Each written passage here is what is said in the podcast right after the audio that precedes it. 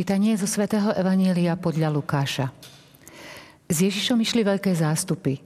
Tu sa obrátil a povedal im, ak niekto prichádza ku mne a nemá v nenávisti svojho otca, matku, ženu, deti, bratov, sestry, ba svoj život, nemôže byť môjim učeníkom. A kto ide za mnou a nenesie svoj kríž, nemôže byť môjim učeníkom. Ak niekto z vás chce stavať väžu, či si najprv nesadne a neprepočíta náklad, či má na jej dokončenie, aby sa mu potom, keď položí základ a nebude ju môcť dostavať, nezačali všetci, čo to uvidia, posmievať. Tento človek začal stavať a nemohol dokončiť. Alebo keď sa kráľ chystá do boja s iným kráľom, či si najprv nesadne a neporozmýšľa, či sa môže s desiatimi tisícami postaviť proti tomu, ktorý ide proti nemu s dvaciatimi tisícami? Ak nie, vyšle posolstvo, kým je tam ten ešte ďaleko a prosí o podmienky mieru. Tak ani jeden z vás, ak sa nezriekne všetkého, čo má, nemôže byť môjim učeníkom.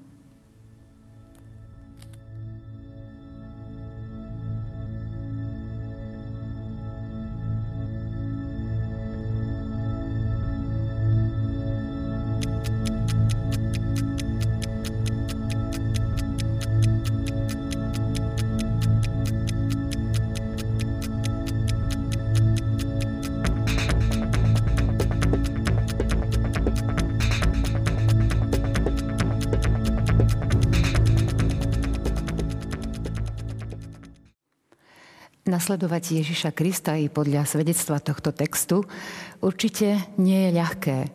Kto môže byť učeníkom a čo všetko by mal vedieť a čo všetko by mal robiť. O tom budeme hovoriť v ďalšej časti relácie EFETA. Vítajte pri sledovaní, vážení televízni diváci.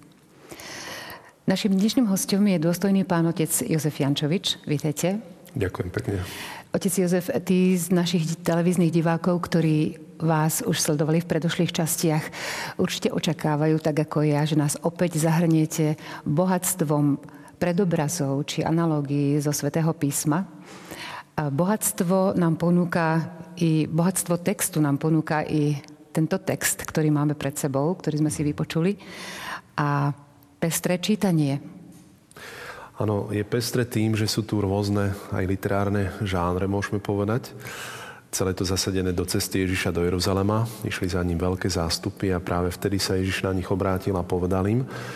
A máme tu tri také výroky, ktoré môžeme označiť ako také základné poučné sentencie, kde Ježiš človeka, ktorý chce za ním kráčať, oboznamuje e, tým spôsobom, čo je potrebné aby mohol ísť za ním. Ak niekto prichádza, kto ide za mnou, tak každý jeden z vás, ak sa nezriekne všetkého. No a do stredu sú začlenené dve podobenstva. Sú to činnosti, ktoré nie sú každodenné. Sú to činnosti stavba veže a veľký boj, ktorý čaká kráľa. Je veľmi zaujímavé všimnúť si, že tieto podobenstvá, ktoré sú tu, sú v podstate takým odrazom bežného ľudského kalkulovania, rozumného postoja, ktorý človek má zaujať v prípade takýchto veľkých aktivít, ako je stavba veže, spočítať si dostatočne dobre, či má na jej dokončenie, pretože cieľom je, aby sa, keď nebude môcť dokončiť, ľudia nesmiali staviteľovi, pretože chce dokončiť svoje dielo, aby ten záver korunoval celé to dielo a teda väža má prísť až do svojej najvyššej úrovne. Vieme, že mnoho veží napríklad na niektorých katedrálach nebolo aj z dôsledku nedostatočných financií dokončených a potom mohli byť dokončené neskôr. No a potom je to boj, kde teda ide o niečo, kde ide skutočne o veľa, tam ide o stratu životov. A teda keď král zistí, že tým, s tým malým počtom tých vojakov by mohol prehrať, tak vysiela posolstvo mieru. A teda je tu v týchto podobenstvách, ktoré Ježiš tak zaujímavo kladie cez e, otázky, aby vybudil pozornosť svojich poslucháčov a tieto prirovnania majú súvisieť práve s tým, čo znamená ísť za ním. Je tu teda tento jasný ľudský postoj, ktorý človek má zaujať a uvedomiť si, že ísť za Ježišom je veľmi závažná vec.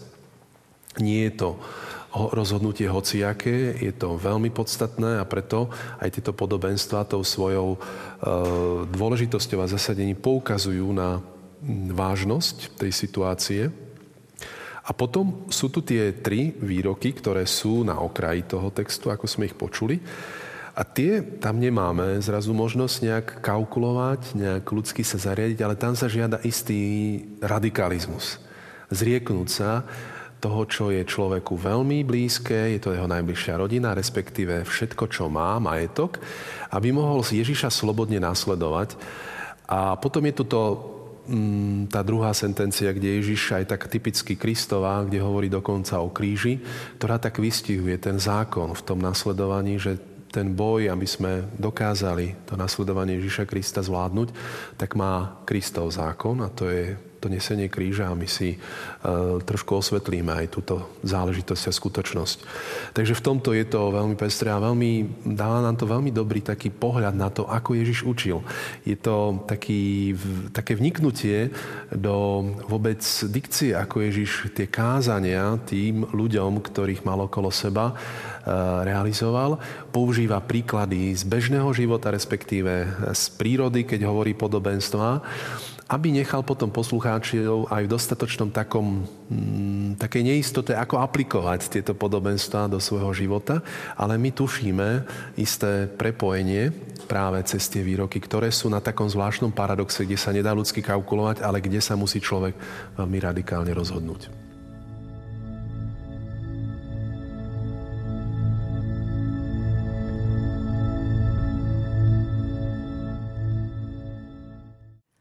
Ak niekto prichádza ku mňa a nemá v nenávisti svojho otca, matku, ženu, deti, bratov, sestry, ba aj svoj život, nemôže byť môjim učeníkom. Na prvý pohľad by sa mohlo zdať, že Ježiš ako keby nás navádzal k nenávisti, ale určite je za tým skryté niečo iné. Áno, tento výrok možno môže niekoho šokovať, najmä keď niekto nemá skúsenosť s biblickými textami a nevie o tom, že viackrát sa dáva láska alebo sloveso milovať do opozície so slovesom nenávidieť. Ale je to taký typický semitizmus, pretože hebrejská hebrejské myslenie alebo semické myslenie, či už hovorí človek hebrejčine, respektíve aramečine, nepoužíva stup, stup, stupňovanie, ale používa skôr eh, tento významový oteň. Cez protiklad sa povie nižší stupeň tej činnosti, ktorá sa chce opisovať. Teda keď je milovať eh, sloveso a teda niečo milovať menej už znamená mať nenávisti.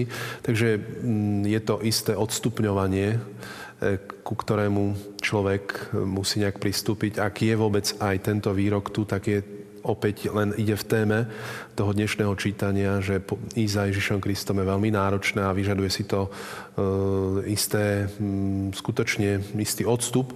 No a tu máme m, ten veľmi hlboký m, e, moment, ktorý je pri nasledovaní Ježiša Krista dôležitý. Človek má nejak zrelativizovať dokonca aj svoje rodinné vzťahy.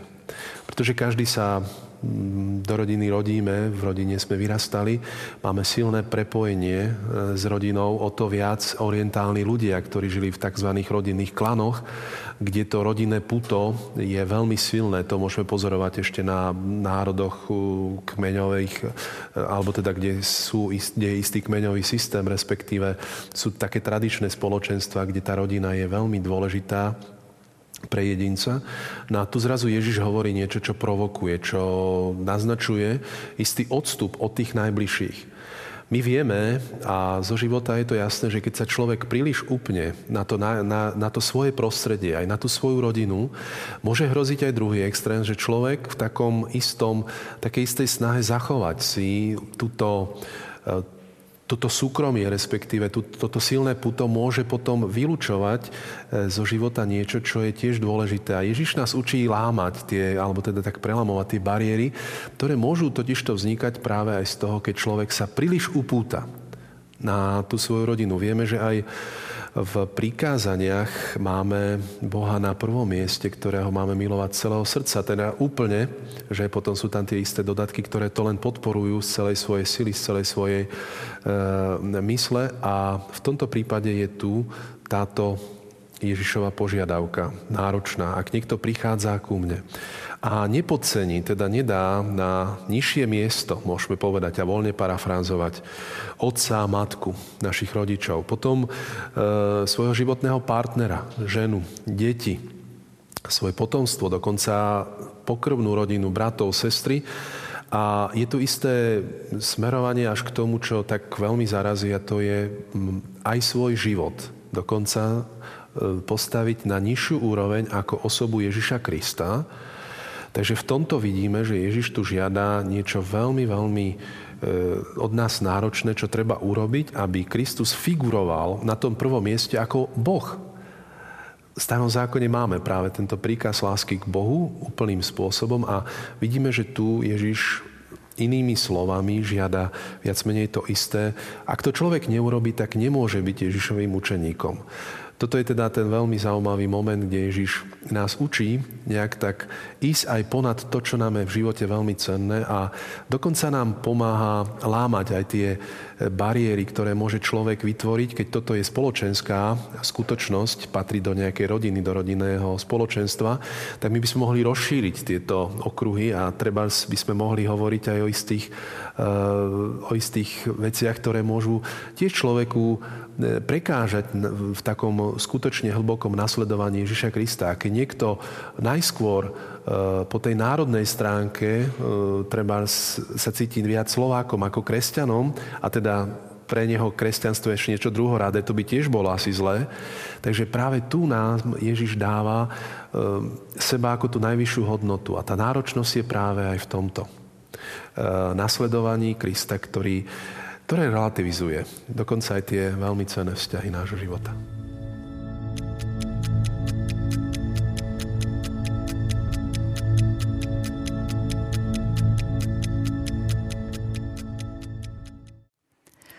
Ak to ide za mnou a nenesie svoj kríž, nemôže byť môjim učeníkom. Aké ťažké je niesť svoj kríž. Áno, bežne teda, keď počúvame tieto e, výroky, ktoré teda už potom sú aj kazateľsky častokrát rozvinuté a aplikované v našom živote na tie rôzne e, ťažkosti aj nášho života, tak tu zostanúc v kontexte toho Lukášovho evanielia Ježiš tiež používa aj v prenesenom e, zmysle slova práve ten pojem kríž, ktorý teda je takým typickým pre Ježiša Krista. Je to teda to završenie jeho pozemskej činnosti, kde kríž je výsledkom toho, čo robil od e, začiatku svojej verejnej činnosti. On začal naplňať otcovú vôľu a e, prinášal tu blahozvesť chudobným, prinášal to oslobodenie, to svetlo tým, ktorí nevidia. A samozrejme robil to viacerými spôsobmi, robil to zázrakmi, robil to podobenstvami, robil to učením, kázaním, robil to v podstate tým e, takým pestrým spôsobom a najmä mu šlo o to, aby priblížil človeka k Bohu a pomohol mu aj z toho, z takej sebestačnosti a z takého, aj z toho pokrytectva, respektíve formalizmu, e, oslobodiť sa. No a toho nakoniec ku krížu priviedlo. E, pretože on ako prorok a zároveň Boh a človek, e, najväčší z prorokov, pretože je aj Bohom, tak učil práve človeka tomu takému najradikálnejšiemu nasledovaniu e, Boha a teda cez neho sa človek k Bohu dostáva. No a práve keď toto učil ľudí, aj zástupy, tak provokoval, pretože vidíme častokrát, že Ježiš sa dostáva do istého, ehm, do istého súboja a kríž tu už reprezentuje práve ten jeho definitívny osud a preto kto chce ísť za Kristom, teda kto ho chce nasledovať inými slovami, tento kríž musí prijať do života. Že teda aj ten moment utrpenia, ktorý v Ježišovom živote nastane a on je tým výsledkom takého Ježišovho úplného odovzdania sa Otcovi a nám, eh, a najmä tým najnúdznejším, ktorých, o ktorých mu šlo a zároveň ale mobilizoval aj tie zástupy, ktoré sa cítili v podstate také sebestačné, a to sú aj tie duchovné osoby, ktorí nepotrebovali Ježiša Krista k tomu nasledovaniu a kráčaniu po Božej ceste, tak práve aj týchto Ježiš e, má v, za, teda v pozornosti a snaží sa im venovať, no ale stalo sa mu to osudným. On urobí niekoľko aktivít, ktoré vedú potom Ježišov život k takémuto riešeniu, konečnému riešeniu, ktoré je o kríži. Kríž, ktorý sa stáva pre nás kresťanským symbolom, je teda typický Kristov znak a preto nájdeme v týchto výrokoch o nasledovaní Ježiša Krista aj kríž. Mimochodom, tá najlepšia definícia, ktorú nám Ježiš ponúka, e, Podá nám to vo veľmi podobnom výroku, ako je tento dnešný. Kto chce ísť za mnou, nech zaprie sám seba, vezme svoj kríž a nasleduje ma. Kde tiež figuruje tá téma kríža, ktorý samozrejme už človek si môže do svojho života nejak iná, rôzne premietnúť ale práve ten kríž je taká úplná odovzdanosť sa Božej vôli aj v prípade Ježiša Krista a takisto aj v tom prípade našom.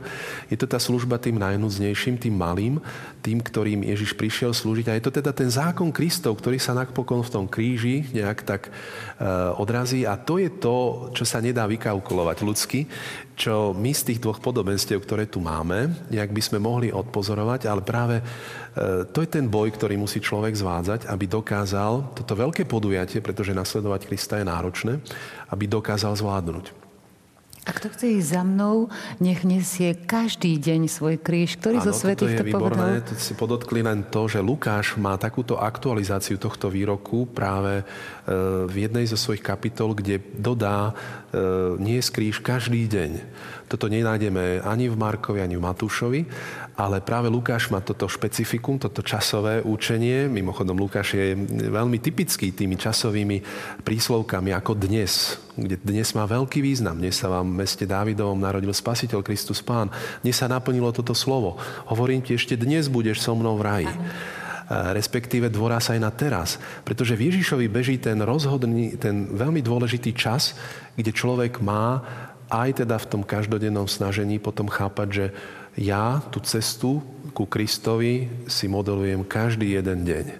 A teda nie sú to len tie výnimočné momenty môjho života, ale aj ten bežný, niekedy až banálny život a tie banálne ťažkosti, ktoré k životu patria, človek nejak má niesť. A v duchu tohto Kristovho zákona, ktorý je taký atypický, ktorý nejde podľa zákonitosti e, doby alebo bežne ľudí, je niečo, čo charakterizuje Kristovho učeníka a čo robí potom nakoniec aj to podujatie realizovateľné.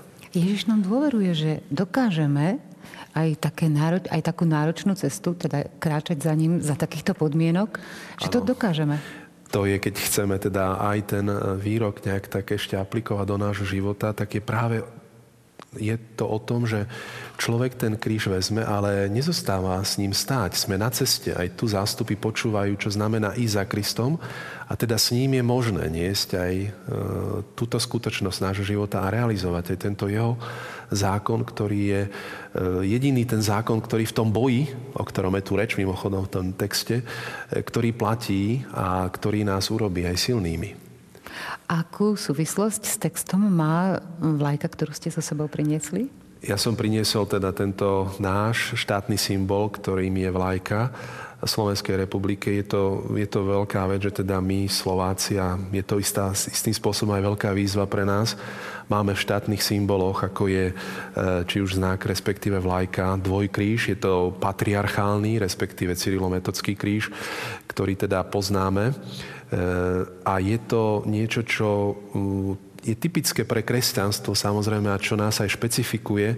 Je to teda pre nás taký konštitučný znak, pretože tieto štátne znaky istým spôsobom poukazujú na charakter národa a mali by ho charakterizovať. A keď máme v štátnom znaku kríž, to je e, veľká výzva a zároveň je to aj veľké svedectvo, pre iných, ale zároveň aj smerom k nám je to tá výzva, aby sme dokázali aj my veci, ktoré prežívame, e, nie práve v tom duchu Ježišovom. A teda dokázali ten zákon Kristov, ktorý sa v tom kríži napokon odrazí, pretože on je vyvrcholením toho plnenia Otcovej vôle, e, dokázali v každodennom živote tiež praktizovať. Vieme o tom, že tento dvojkryh sa nám podarilo dostať aj v rámci Európskeho spoločenstva a v rámci monetárnej únie aj na e, mince jedno a dvoj eurové. To je tiež také svedectvo, ktoré teda tu je. Mimochodom v tých polemikách o krížoch v Európe e, toto môže v budúcnosti možno tiež niekomu prekážať, ale dúfajme, že Európa sa spametá a v tomto smere nebude kategorizovať kresťanov ako niekoho, kto je nepodstatný pre túto e, Európu, pre toto spoločenstvo, ktoré je na kresťanských základoch, kde Kristov zákon je niečo, čo je neustále aktuálne, čo je nadčasové a čo má každému človeku čo povedať, pretože to je hlboky ľudské.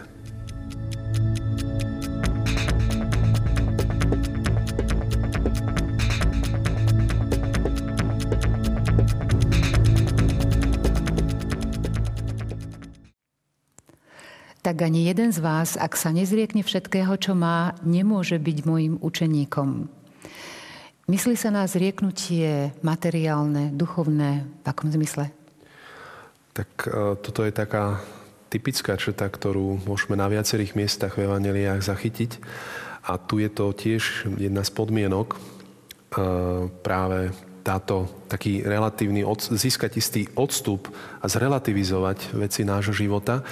Fakt je ten, že ani Ježišovi učeníci sa úplne nemohli zrieknúť všetkého, pretože Ježiš používal tiež napríklad v Lukášovom evaníliu to nájdeme, e, materiálne prostriedky, ktoré poskytovali napríklad ženy v sprievode Ježiša Krista. Takže on žil tiež na základe a vďaka aj týmto, tejto skutočnosti podobne aj jeho učeníci. Samozrejme, keď vysiela tiež učeníkov, odkazuje ich na dobro ľudí. Nemajú ísť s kapsou, do ktorých si majú tie dobrá, ktoré im ľudia dajú aj do budúcnosti nech nabrať, ale majú vždy byť na tom danom mieste hostiami v tom dome, do ktorej ich príjmu a majú sa aj spoláhnuť na Božiu prozreteľnosť a dobrotu ľudí, ktorí vždy ocenia prácu robotníka. V tom ich učí Ježiš istej slobode a Ježiš aj cez tento výrok učí nás istému takému odstupu, ktorý je veľmi podstatný, tak ako sa má človek v tých rodinných väzieb zriec a samozrejme nemôže ich narušiť, nemôže sa vzdať svojich rodičov, to by bolo nesprávne pochopené. Nejak v tejto línii môžeme chápať aj tento výrok, ktorý nás vedie k takému istému zrelativizovaniu toho, čo môže pre človeka byť veľmi dôležité. A v Lukášovom evanílium bohatstvo a postoj k bohatstvu sa rieši viackrát. Ježiš blahoslaví chudobných, bez toho, že by ich špecifikoval, špecifikoval ako chudobných v duchu. E, blahoslaví e, a teda dáva do popredia ľudí, ktorí sú odkázaní na Božiu pomoc, ale naopak príjme napríklad aj pohostenie v dome Zacheja, ktorý bol bohatý, bol to predstavený e, tých mýtnikov a bol disponovaný, keď prijali Ježiša Krista, podeliť sa o tie dobrá. Takže aj tu nás učí Ježiš istej takej slobode aj v používaní tých dobier, ktoré máme, kde má človek e, mať istú mieru samozrejme, ale disponovať tými dobrami aj dru- pre druhých a teda to vlastníctvo, ktoré máme, je natoľko kresťanské, nakoľko môžeme ním slúžiť aj tým druhým. Teda podujatie Ježiša Krista je veľmi náročná vec, je to boj, ktorý vyžaduje aj takéto radikálne rozhodnutie v našom živote a stojí nás veľa, ako tá stavba veže. A niekedy nás stojí práve toto, vedieť sa zriekať veci, relativizovať ich a nedávať ich do popredia, nezakladať si na nich, pretože to sa stáva človeku a stáva sa to, stalo sa to toľkokrát osudným. Vidíme konkrétny príklad potom bohatého mladíka, ktorý s veľkým idealizmom a očakávaním ide k Ježišovi, ale keď Ježiš akoby trafí do jeho vnútra a vidí, že toto je jeho problém, to upnutie sa na to materiálno, a keď toto Ježiš v ňom odhalí, on odchádza smutný a neurobil tento krok a pritom chcel robiť veľmi veľa. Takže tu máme takúto výzvu k tej slobode, ktorá učí človeka skutočne kvôli osobe Ježiša Krista roz, robiť rozhodnutie, ktoré je veľmi radikálne, ktorá na základe tých podobenstiev, ktoré riešia takú istú aj skúsenosť a kalkuláciu, ktorú treba brať do úvahy, prenášame potom do toho vzťahu s Kristom a teda i za Kristom je náročné podujatie. Ešte raz, je to boj, a stojí nás veľa, ako tá stavba veže a boj. Je ten král, ktorý musí bojovať s tými druhými, ale teda ak hrozí nejaké nebezpečie, že by bol porazený, tak vyšle radšej posolstvo mieru. Pripomeňme si, čo e, pre svojich učeníkov pripravil Pán Ježiš. Aká odmera čaká človeka, ktorý sa vzdá, ktorý ukáže ten správny postoj či už k človeku alebo k veciam, ktorý zachová tú správnu mieru, nasleduje Ježiša, aká ho čaká odmena. Pripomeňme si. Pripomíname si len to, čo v evaníliách máme veľmi pekne zachytené a čo sa netýka len budúcej odmeny, lebo niekedy nás ľudia zvonku vnímajú, že a vy, kresťania, vy zanedbávate materiálne záležitosti a pritom aj Ježiš, keď nás učí zriekať sa všetkého, ne, ne, ne, nechce, aby sme úplne nejak získali totálny odstup od týchto pozemských vecí a nevenovali sa im. Nie, len my nemôžeme v nich vidieť ten základ nášho života, oni sú e, dôležité, ale sekundárne, respektíve na inom mieste v nášho života života, nemajú byť tie primárne. A tá odmena už teraz v tom pozemskom živote je istá vyrovnanosť života, kde človek nájde istú správnu mieru a triezosť a nájde aj takú E, relativizáciu tých hodnôt, ktoré táto spoločnosť niekedy absolutizuje. A to je otázka aj materiálnych dobier, to je otázka treba aj toho jedla, to je otázka aj iných vecí, treba z e, veľmi dôležitých skutočností. Môže to byť osoba, e, môže to byť práca pre niekoho, čo absolutizuje. A teda Ježiš nás učí tejto skutočnej slobode už tu na zemi a tou odmenou nám bude on sám. Ale už tu na zemi, keď použijeme treba Matúšovo blahoslavenstvo, blahoslavení chudobní v duchu, lebo ich je nebeské kráľovstvo. Teda už teraz je ten vzťah s Bohom pre nich niečím e, veľmi silným, inšpirujúcim a Boh sám im je, môžeme povedať smelo, odmenou, môžu ho zakúšať, pretože sa pre neho úplne otvorili. Otec Jozef, verím, že nielen ja, ale aj mnohí naši televízni diváci um, majú uh, údiv nad uh, vašimi vyjadreniami, pretože, tak ako som v úvode spomenula, siahate do starého zákona, do rôznych častí medzi prorokov, medzi patriarchov a takisto aj z nového zákona a ste pre nás určite aj povzbudením, pretože cieľom tejto relácie je, aby sme primeli ľudí, aby čítali sväté písmo, pretože je stále aktuálne a živé. A vďaka vám sme mali možnosť opäť spoznať, že ak sa tomu budeme venovať, tak nás obohatí a zároveň e, zistíme obrovské súvislosti medzi starým a novým zákonom. Ďakujem ešte raz aj za vysvetlenie, aj za toto svedectvo. Ďakujem aj ja. Vážení televízni diváci, vám ďakujeme za pozornosť. Tešíme sa na stretnutie opäť s ďalším hostom a pri ďalšej efete. Dovidenia.